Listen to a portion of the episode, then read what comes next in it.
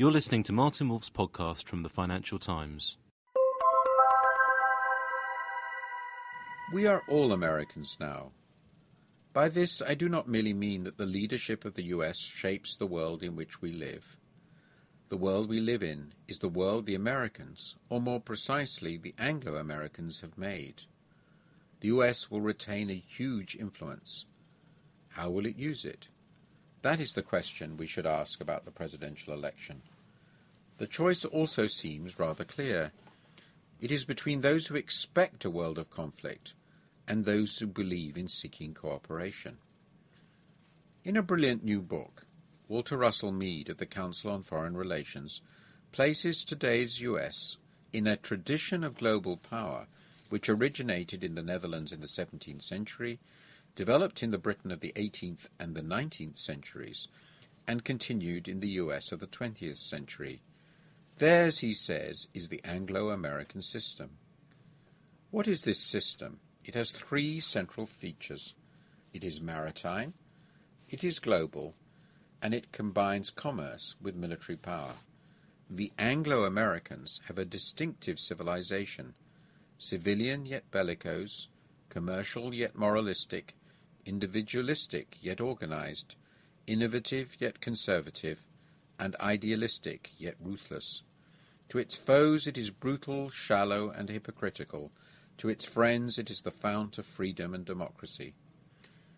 Over the past three centuries, the Anglo Americans have brought to the world the rule of large countries by executives responsible to elected assemblies. They have brought market driven capitalism and the ongoing industrial and technological revolutions. Not least, they overthrew many powerful enemies the Spanish Empire, Royal and Imperial France, Imperial and Nazi Germany, militaristic Japan, and most recently Soviet communism. They destroyed the Mughal Empire in India, the Shogunate in Japan, and, indirectly, the last imperial dynasty of China. The Anglo Americans have also confronted many opposing ideologies. Marxism was just the most important alternative ideology of modernity. Its downfall as an ideological system offered Francis Fukuyama the chance to write of the end of history. Liberal democracy, he argued, had it proved itself to be the only system consistent with modernity. The grand historical narrative of the past three centuries has been that of the Anglo American Revolution and of the reactions it has evoked among the peoples and civilizations it has destroyed, defeated, humiliated, and above all transformed. For this shift in global power was not merely external. The British and Americans brought with them internal transformation. The greatest civilizations, Islamic, Indian, and even Chinese, were overwhelmed. The British and Americans are prone to regard their interventions as well intentioned and their impact as beneficent. This is not, to put it mildly, how it has looked to the rest of humanity. One of the virtues of this book is its appreciation of the contempt and hatred felt from Louis XIV to Osama bin Laden and Vladimir Putin for Anglo Americans. So, what is the future of this system and of the world it has shaped in the 21st century? What, too, might this have to do with the presidential election now underway?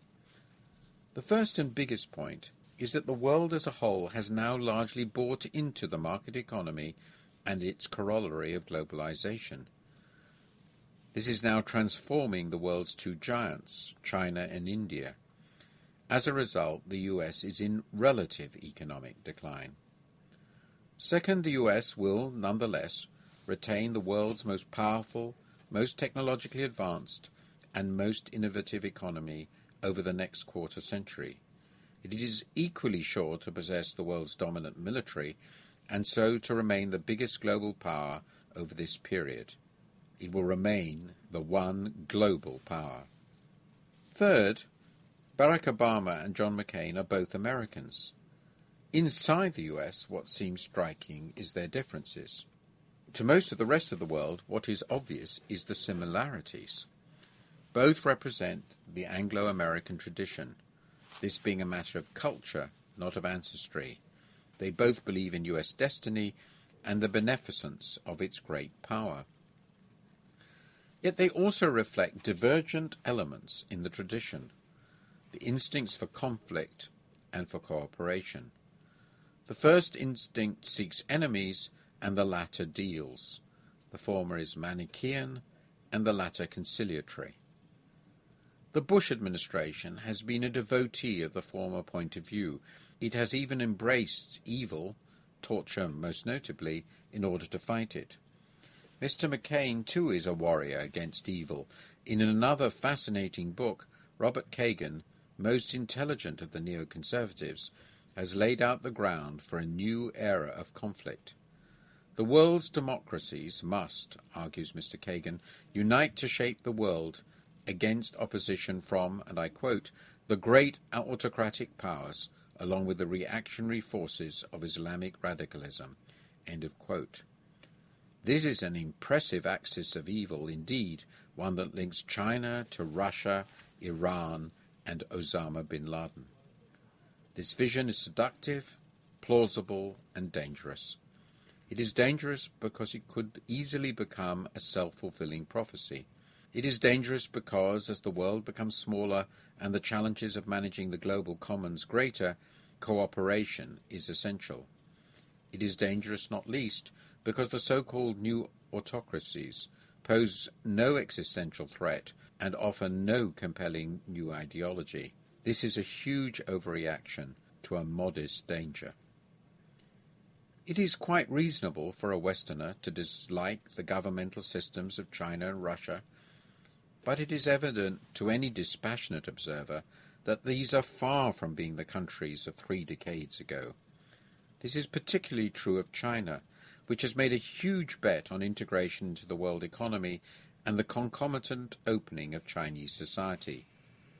Whether this will ultimately lead to a democratic China, nobody knows, but it will be a brave person indeed who ruled it out. This presidential election might well determine the character of the next, possibly final epoch of Anglo American global hegemony. The question is whether the American people will choose the instinct for conflict or that for cooperation. Neither Mr. McCain nor Mr. Obama will, in practice, embrace just one alternative, nor will just one approach be the only answer. But the difference in tendency is clear. Is the US girding its loins for another great crusade against evil, or is it prepared to sit down with the rest of the world and talk? The right approach for today's complex world is not that of those who see agreement and appeasement as synonyms. The choice seems clear. It will shape our era. Thank you for listening. To read Martin Wolf's columns online, please go to www.ft.com forward slash wolf.